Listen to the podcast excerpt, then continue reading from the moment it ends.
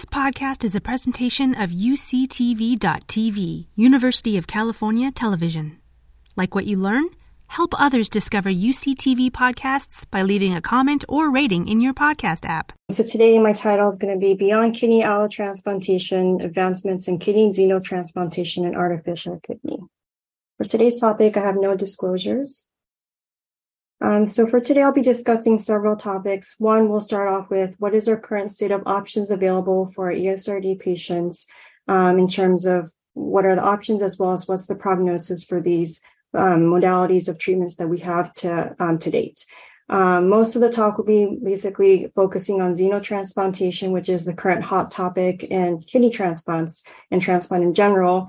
And finally, we'll discuss where we are at this point with artificial kidneys and how close they are in terms of clinical use. So this is a graph that shows the percent of survivals for patients who are on dialysis, also patients who are waiting on dialysis, waiting on kidney transplant lists for dialysis, and also patients who receive or who have received transplants. So approximately about 10 patients actually die each day in the U.S. waiting for a life-saving organ in general.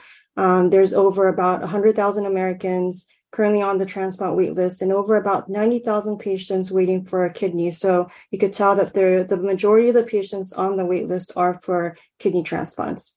And even more startling number is that there's at least 500,000 people in the US who suffer from kidney failure who's actually requiring dialysis. And although patients who do get listed for a kidney transplant, about half of those patients, about 40% of the patients actually die within 5 years and will never actually be able to get a kidney transplant. And this usually happens because they either develop some sort of comorbidities that make them disqualified to getting a kidney transplant, or they die before actually being called in for a transplant. And so this graph depicts that there's several survival curves, and you can see that dialysis overall has the most dismal patient survival curve. And after that, you see that there's a slight improvement in patients who are on the wait list on dialysis. And this is because the patients on the wait list and also on dialysis are patients who are actually more healthier than the overall patients on dialysis. And this, shows that there is definite survival benefits for patients getting kidney transplants. And so with this, what it shows is that despite, close to 40,000 patients who are receiving organ transplants per year and about 23,000 patients getting kidney transplants per year, there's unfortunately a significant difference between actual supply and demand of organs. So there's also, you could see that there hasn't really been much of an improvement in terms of the number of deceased organs that have been available each year. And because of the scarcity and a vast majority of dialysis patients also not qualifying for kidney transplant, this is something where, where we've always been trying to improve in terms of kidney transplants. So what exactly is xenotransplantation? So according to the FDA definition, the definition of xenotransplantation is in any procedure that involves the transplantation, implantation, or infusion into a human's recipient with either live cells or organs from a non-human animal source, or if human body fluids, cells, tissues, or organs that have had ex vivo contact with any sort of live non-human animal cells, tissues, or organs, that's considered xenotransplantation. And to kind of depict this idea of chimerism between two different species, the Society of International Xenotransplantation Society, as well as its scientific journal, Xenotransplantation, selected this Mesopotamian mythical beast as their logo. And this is basically a combination of bull's body with eagle's wings with humans. And so this basically symbolizes the role of incorporating different an organ from a different species to a different species. In terms of advantages of transplantation, the driving factor basically for the actual advancement of xenotransplantation is the lack of organs that we just discussed for human organs in clinical transplantation today. Cross-species transplantation would definitely offer an unlimited supply of organs and cells for transplantation and would also allow organs to even be available electively and also possibly even available patients before they reach end-stage disease. Because currently, because of the shortage, patients who are in more severe advanced diseases are the ones who qualify for transplant. It would also avoid the numerous adverse effects that can happen with brain death to the donor organs, which can lead to actually for some organs to never function, which is called primary graft nonfunction, or cause some damage that can delay the actual functioning of the organ. Also, since the pigs will be housed in an ideal control conditions and monitored at regular intervals for infectious agents, so this is actually probably more of a controlled setting in terms of seeing if there's any infectious organisms that pop up instead of compared to patients who are receiving organs from deceased patients, because in that setting you could possibly actually find out there's the virus that you acquired from the donor after the transplantation. Along with having more organs available, that also means that borderline patients who would technically not have qualified for regular allotransplantation, so human-to-human transplantation, would also be able to get a kidney transplant because scarcity of organ supply would not be an issue.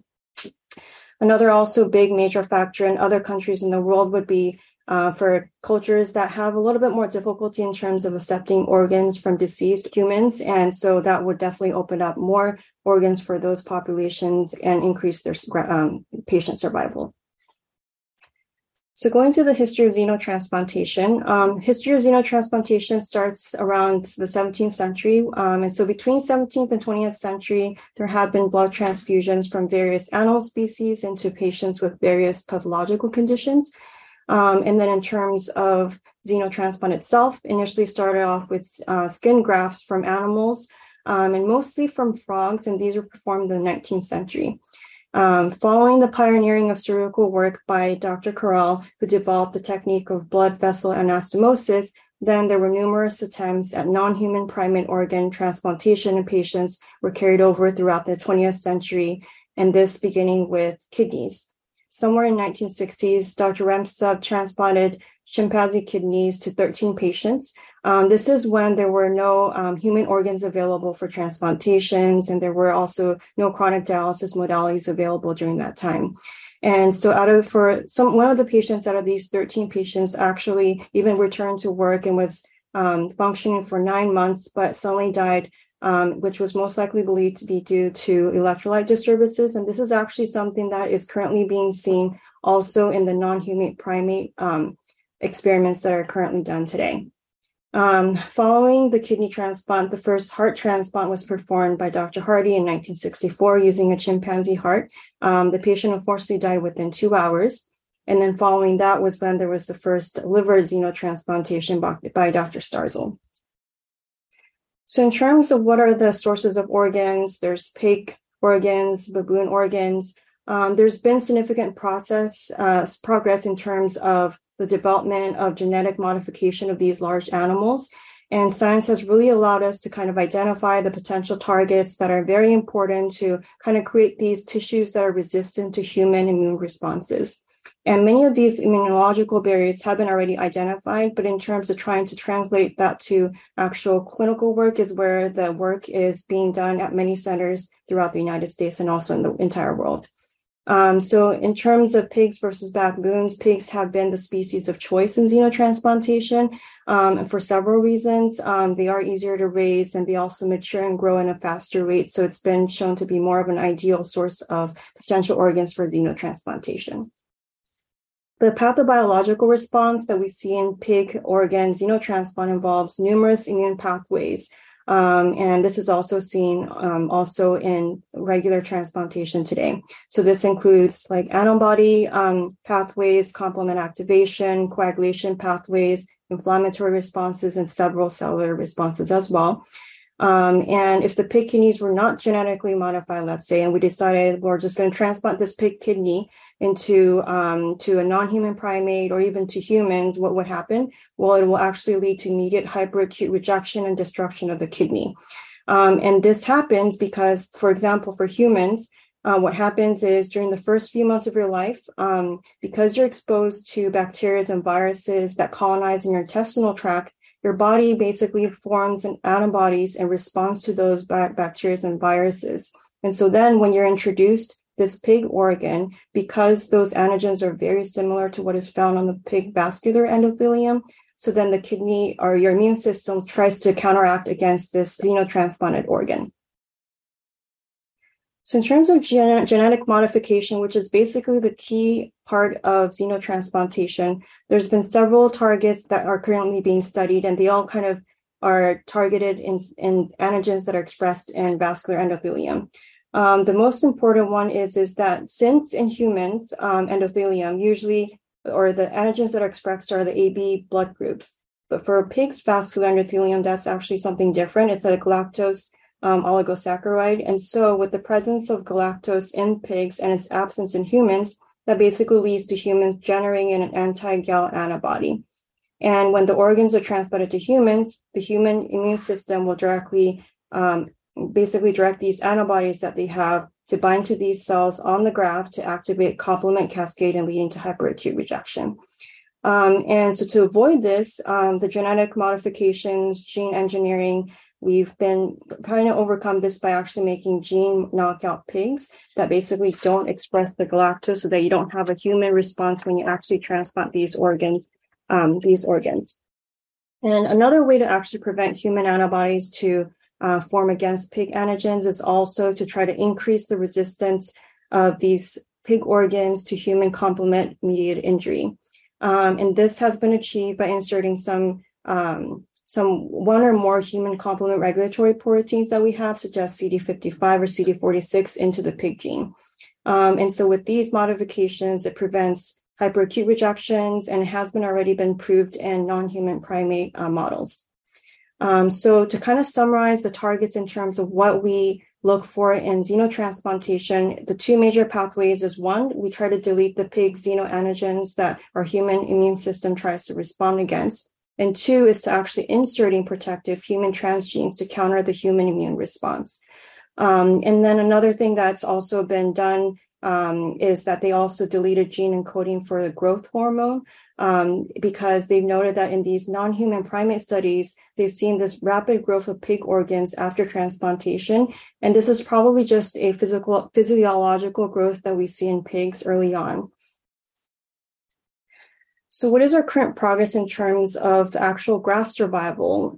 So this graph here shows the kidney graft survival over the years with all the experiments that have been done so far. And you could see that nowadays it has improved quite a bit to a point where the non-human primate survival is over 1 year.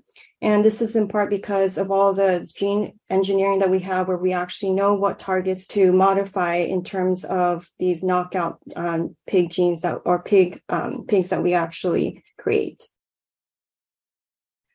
So what is the ideal combination of immunosuppression for xenotransplantation? Would like the same medications that we currently use for kidney transplantation be ideal? Or do we have to think outside the box because maybe the human response to a non-human organ might be different from a human response to a human organ? And so the current standard for kidney transplantation right now is what we call CNI-based regimen or calcineurin-based regimen. And so that consists of tacrolimus, mycophenolate, and plus minus prednisone or corticosteroids. And this has been pretty effective, or it's the gold standards that has reduced the rate of acute rejection to less than 20% over the years. So there's been several non-human primate experiments that have shown that the regimens that still have the CNI-based model actually have a much worse survival rate than actually using other medications that target a different pathway, which we call co-stimulation blockade. There are several co-stimulation pathways in the immune system, but the one that has been seems to be most effective is the CD40 ligand pathway. And so this graph shows that the baboon survival is better in patients who are on this co-stimulation blockade regimen compared to those in the CNI-based regimen. And then also the rejection-free rate is also improved in patients who are on this co-stimulation blockade versus those on the standard regimen. And this is reassuring because that shows that we can use something that we have in our toolbox, because we do have several co-stimulation blockade either in actual clinical use or in clinical trials currently. So it means that we could, we could probably use what we have already today for our regular transplantation to optimize the survival, graft survival, as well as patient survival in xenotransplantation in the future.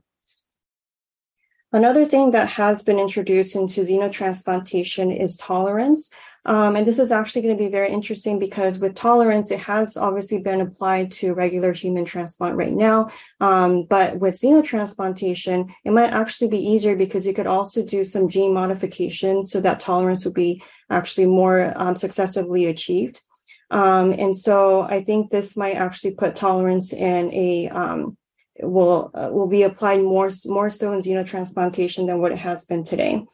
So why tolerance is a big deal in transplantation is that it reduces the need for immunosuppression in general, and that's definitely something that is a burden for transplant patients after surgery. And so with this figure, it shows that there's two ways they could actually create tolerance. And so for the first one, so what it shows is that you take the bone marrow from the donor pig and you inject it into a T-cell depleted baboon. And then the donor bone marrow derived dendritic cells migrate to the host thymus. So then you actually negatively select developing donor reactive host T-cells, resulting in tolerance to donor cells. In the second scenario, what it does is that they actually transplant the thymus sometimes into the capsule of the kidney. And by doing this, so the donor pig thymus is going to basically be transplanted to a T-cell depleted thymectomized baboon. And what happens is that the T-cells developed from the host T-cells precursors go to the donor thymus, and then tolerance to the donor will be induced by negative selection through the generation of regulatory T-cells. And so that brings us to what's been the hype of transplantation at this time, which is xenotransplantation. Xenotransplantation has been hitting the headlines for the past year with several breakthrough xenotransplants, for both kidney organs as well as hearts from pigs to humans. And centers across the country, including NYU, University of Alabama, and University of Maryland, have been part of this race in trying to achieve this goal of bringing xenotransplantation into reality in transplant.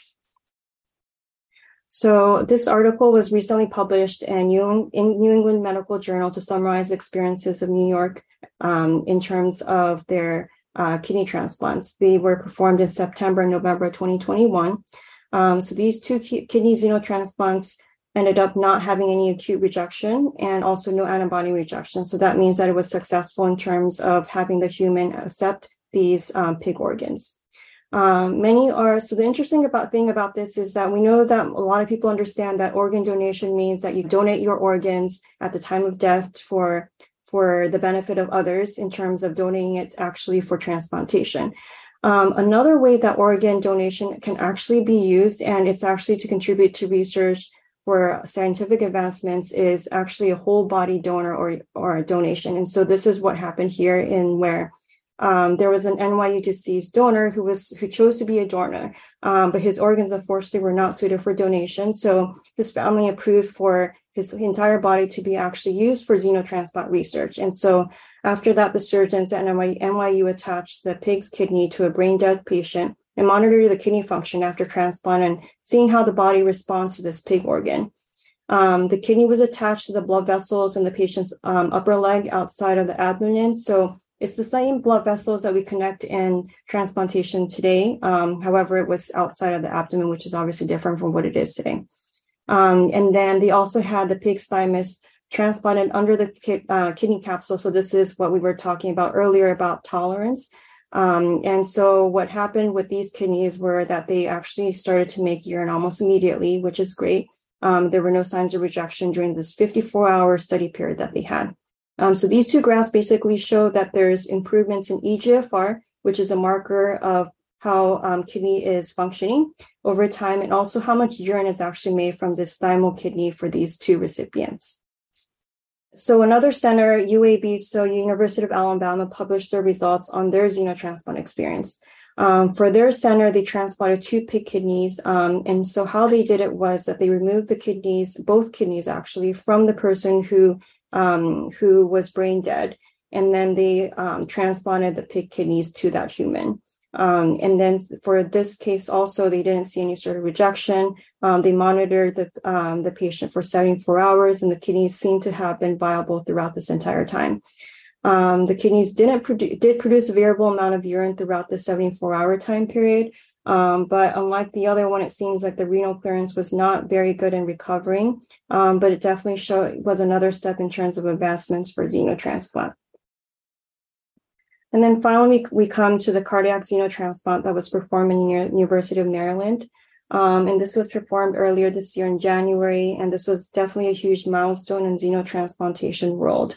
So what happened is that University of Maryland was able to receive special permission from the FDA to perform this first emergency transplant of a genetically modified pig heart into a human who is alive. So this is not a deceased donor or deceased recipient, and who was actually going to die otherwise because of his severity of heart disease. It was done successfully, but the patient did pass after 2 months after the xenotransplantation. They're still kind of investigating in terms of what actually led to the death of the patient. The things that they have considered is maybe it's possibly because of medications they gave him after transplantation to prevent rejection, which we call IVIG, or it could possibly be due to a latent pig virus that they found in the heart muscle after autopsy. But it's not really sure if that's really a pathologic virus, or does it actually affect the heart muscle function. So then that means that there will probably going to be clinical trials of pig kidney transplantations or xenotransplantations in general pretty soon. And I think out of all the organs, most likely kidney transplants would be the first one, because with kidney xenotransplantation, that means that there's also other modalities that you could use. So dialysis, for example, if the pig kidney doesn't actually work immediately, you could still support the patient to stay alive through dialysis. Or if, unfortunately, they develop some sort of severe acute rejection and you have to remove the xenograft, then you could still have the patient obviously survive on dialysis. So that really makes kidney transplant the best organ to start off with for these clinical trials.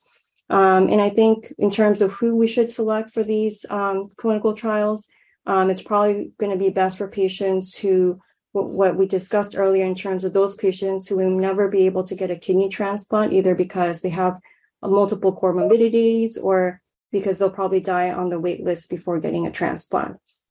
And then certain blood types do have a slightly longer wait times. And so those patients might also benefit from being in these clinical trials as well, instead of waiting on the wait list and potentially not even getting a kidney transplant. Other things to consider is that we shouldn't accept patients for clinical trials for xenotransplant who actually have anti-HLA antibodies, because there might be some cross-reactivity with the pig antigens, meaning that it could actually lead to higher risk of rejection, and it would kind of confound the variables in terms of what led to the rejection of that organ. There's other patients that might also benefit with these clinical trials, and these include patients, dialysis patients who actually are losing vascular access, which does happen, and so this might be a modality because they're, basically running out of time in terms of access, and transplantation might not be something that might happen in the near future. And then finally, I don't think it's something that we should be offering to patients who are not on dialysis yet, because at this point, the point of these clinical trials is to really compare what does xenotransplant do compared to what dialysis can do. And if it obviously achieves something better, then that's definitely a win-win situation. So in terms of potential concerns with the use of non-human organs, so although we've discussed all these potential benefits, and they are very considerable, the use of xenotransplantation definitely raises concerns for potential infections of transplant recipients from infectious bugs that are recognized or not even really recognized yet with the current science, and the possible transmission to close contacts of patients, and maybe even to the general human population. So that's definitely something to consider. There's also potential public health concerns about cross species of viruses. But there's always going to be new infectious agents that we don't know yet. And in terms of when we'll be able to identify those with the testing techniques is also very unclear. However, to the best that they can, these pigs are housed under strict control settings. And so for all of the pathogens that are known, it's actually very well controlled, that there should really be a very minimal risk in terms of transmission. There's also going to be definitely ethical or religious questions in terms of using animals in general, in terms of animal welfare, and also as well as using animals in large quantities to basically save human life. And although there's been surveys out there to see how the general public kind of sees xenotransplantation and the possibility of that being a major player in transplantation, there actually hasn't been as much opposition as one may have anticipated before. So then that brings us to what is the current status of artificial kidney. And I think that's a very important topic because although there's been significant advancements in xenotransplantation, we still have to, kind of increase the organ pool in other modalities. And these include other, increasing our current human organ donor pools, which have already been probably discussed in prior lectures in this mini medical series.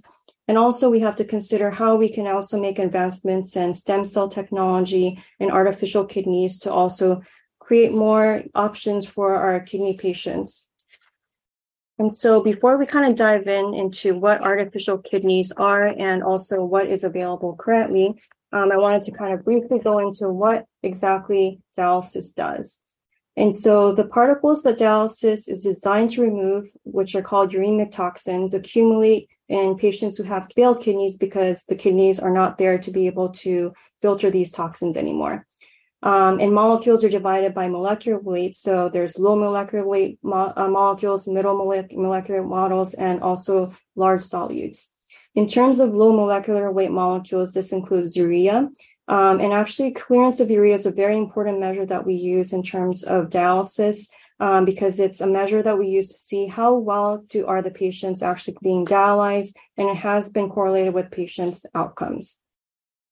In terms of the significance for middle molecular weight toxins, that has been a little bit less clear, but in terms of larger and protein-bound toxins, it has been shown to contribute to cardiovascular disease and end-stage renal disease patients. So with these toxins, what happens is the toxin solutes are removed by hemodialysis through three mechanisms. One is diffusion, which is basically going down the gradient, and this is better for smaller molecules. The second modality is convection or solvent drag, which is basically using frictional force between water and solute to result in removal of these toxins. And this is more so effective in larger solutes. And then finally, it's the absorption solutes with the dialysis membrane. So the goals to achieve in artificial kidneys, the real major goal is really for these portable artificial kidneys to really focus on really improving the quality of the life of ESRD patients, because as many of us heard and have experienced maybe in close family members or friends, in-center dialysis really consumes a lot of time and also resources for the patients. And you've also probably heard with intermittent dialysis, since it's not done on a regular basis, patients feel very exhausted after their treatment and feeling debilitated and really not being able to perform daily tasks. And definitely this takes a toll on their caregivers as well. And even with other modalities like peritoneal dialysis or even home hemodialysis, there are also issues as well, because with peritoneal dialysis, yes, it does definitely gives patients more freedom, but the amount of equipment that's needed is really not ideal, and it's not really available for all patients. So that definitely kind of limits the patients who are able to be on peritoneal dialysis. With hemodialysis, it does require an expensive water purification system, and that's probably not something that everybody has access to. So that's also a limitation. And so the hope for artificial kidneys is to really break down these barriers so that we are able to provide more patients with more self-care treatment options. So the three types of artificial kidneys that are currently in development are the automated wearable artificial kidney, the wearable artificial kidneys, and then implantable artificial kidneys. So these are supposed to be either worn or implanted throughout the day, so it's 24/7. And so for the first two of them, the automated wearable artificial kidney and the wearable artificial kidney, what it's trying to do is for it to kind of model what peritoneal dialysis and hemodialysis does. So it's kind of a portable dialysis. And so the wearable artificial kidney is the version of the hemodialysis that is portable. and the automated wearable artificial kidney is the peritoneal dialysis version of artificial kidneys. And then implantable kidneys is more of a hybrid that also involves in terms of also stem cell research as well. So the first one I want to discuss was the wearable artificial kidney, which is the small portable version of hemodialysis, is what you could kind of think of it as. And so it is basically, it's a battery operated device, and you could actually wear it like a belt or sometimes even as a vest. And it's actually not very heavy. I know it looks a little bit clunky, but it's about 2 pounds or so. And what it does is that the dialysate is actually regenerated by the cartilages in this system. And so, as you know, with dialysis, it requires a huge machine and also requires a lot of volume in terms of the fluid that it uses. But because they have this regeneration process going on with the different cartilages, and so that allows this wearable artificial kidney to only use a little bit amount of fluids. And the good thing about this compared also to, let's say, like home hemosystems is that it doesn't require the same amount of electricity and water intensity that that home hemosystems require. The other thing that happens is that what we do is that we basically connect this device to the hemodialysis catheter, and then there's also a pump that actually delivers heparin, which is a blood thinner, to make sure that it doesn't clot off. And it's currently being studied in terms of trying to aim for a 24-hour modality, and since there's probably a risk for needle dislodgements from dialysis access, vascular access, such as fistulas and grafts, so it's currently being designed to be connected to a tunnel line because dislodgement wouldn't be much of an issue. But it's still unclear in terms of what does it mean to be on dialysis 24/7, because that's definitely not something that we do today. And so, because that means that with someone who has a tunneled catheter 24/7 actually connected to the machine, does that increase the risk of infection? And definitely that leads to increased mortality in patients. And so that's something that definitely needs to be addressed.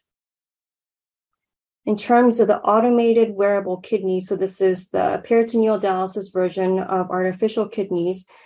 It also uses the regeneration dialysate system to kind of reduce the fluid requirements. So it's composed of basically a tubing set, storage modules, and this controller, all packaged into this little form that looks kind of like a small purse. And so surprisingly, so compared to like, let's say, traditional peritoneal dialysis, where each volume that the patient actually inserts to their abdomen is typically somewhere that ranges between about a liter to 1.5 liters, the tidal volume for these wearable PD artificial kidneys is actually only 500 cc's. And so that's definitely quite advancements from all these clunky equipments that are necessary for peritoneal dialysis. Unfortunately, what is required is that the cartilages do need to be replaced every 7 hours, meaning that you'll probably need at least 3 to 4 cartilages that are changed each time. So with each cartilage, usually each cycle is about 7.5 minutes, meaning that you have actually 8 exchanges per hour. And kind of similar to what the concerns are with the 24-hour hemo artificial kidney is with this 24-hour peritoneal dialysis, what are the consequences of actually being on peritoneal dialysis for 24 hours? Because there's certainly complications of peritoneal dialysis, this conventional dialysis that we do today, including peritonitis, hyperglycemia, so like high glucose levels, membrane failures, and encapsulating peritoneal sclerosis. And so are those things going to be at a much higher risk if you do peritoneal dialysis all day long? And so lastly, I want to discuss about implantable artificial kidneys. So implantable artificial kidney was influenced by innovations done in Michigan by Dr. Humes, and this is what is being researched in our kidney project at UCSF, which is done alongside Vanderbilt University. So with this implantable artificial kidney, it is basically a biohybrid that combines artificial filters and also living cells designed to address the problem of, the requirement of large dialysate volumes for dialysis in general. And it also reduces the necessity to find some electrical supply.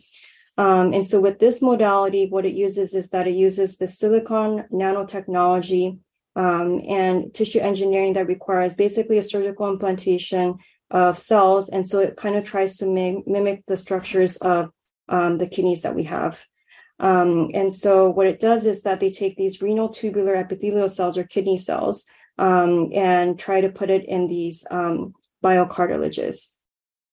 And it connects directly to the vasculature of the human. So that actually eliminates the complete need of any sort of electrical pumps. And so what it does is basically using, taking advantage of human physiology. They use human blood pressure to pump blood through this filter system. So you don't need any sort of energy source. The concentrated waste is excreted through as an artificial urine, and it actually goes through the bladder. So it pretty much essentially kind of looks like what we do today with regular transplantation in terms of where it's implanted, how it's connected to the bladder. So in terms of the current obstacles in the development or the advancements of artificial kidneys, definitely artificial kidneys have shown significant improvements, but it has been a little bit sluggish in terms of trying to reach the goal of actually making it into reality. And, these implements are because there's still things that we need to figure out in terms of how do we reduce the number of cartilages that we need to change every day. And also in terms of medications that we use in terms of preventing clotting of the dialysis circuit. Is it really safe to have someone being on heparin drips or heparin medications 24/7? That's also something that needs to be addressed. Volume and optimizing that is certainly something that can always be improved. And also things to also consider is devices really need to last for a long time because you don't want people to have repeated procedures to replace these devices. And finally, just like we mentioned, both for hemodialysis and for peritoneal dialysis, what are the long-term effects of being on dialysis for 24 hours, which is quite drastically different from what we do today. So in summary, xenotransplantation has made great strides and has had very promising outcomes in overcoming barriers that has allowed xenotransplantation to progress from bench research to clinical trials. But there's still a lot of unknowns that still need to be addressed, and especially in terms of what will be the human response to xenografts in the long run too. Is it going to be more drastically severe in terms of the immune response to these xenotransplants that we haven't still figured out with experimental models? We're not really sure at this point. Currently it's very promising that there's several groups that are already applying to receive approval for these clinical trials. And so hopefully we'll see these in the near future. And in terms of artificial kidneys, we've discussed that it's been making progress, but definitely there are points that we still need to address. So I want to end today with a quote from Winston Churchill that kind of summarizes our road to making xenotransplantation and artificial kidneys a reality and really holds true for any sort of investment in science. Success is not final. Failure is not fatal. It is courage to continue that counts. And thank you for your attention. You've been listening to a podcast by University of California Television. For more information about this program or UCTV, visit us online at UCTV.TV.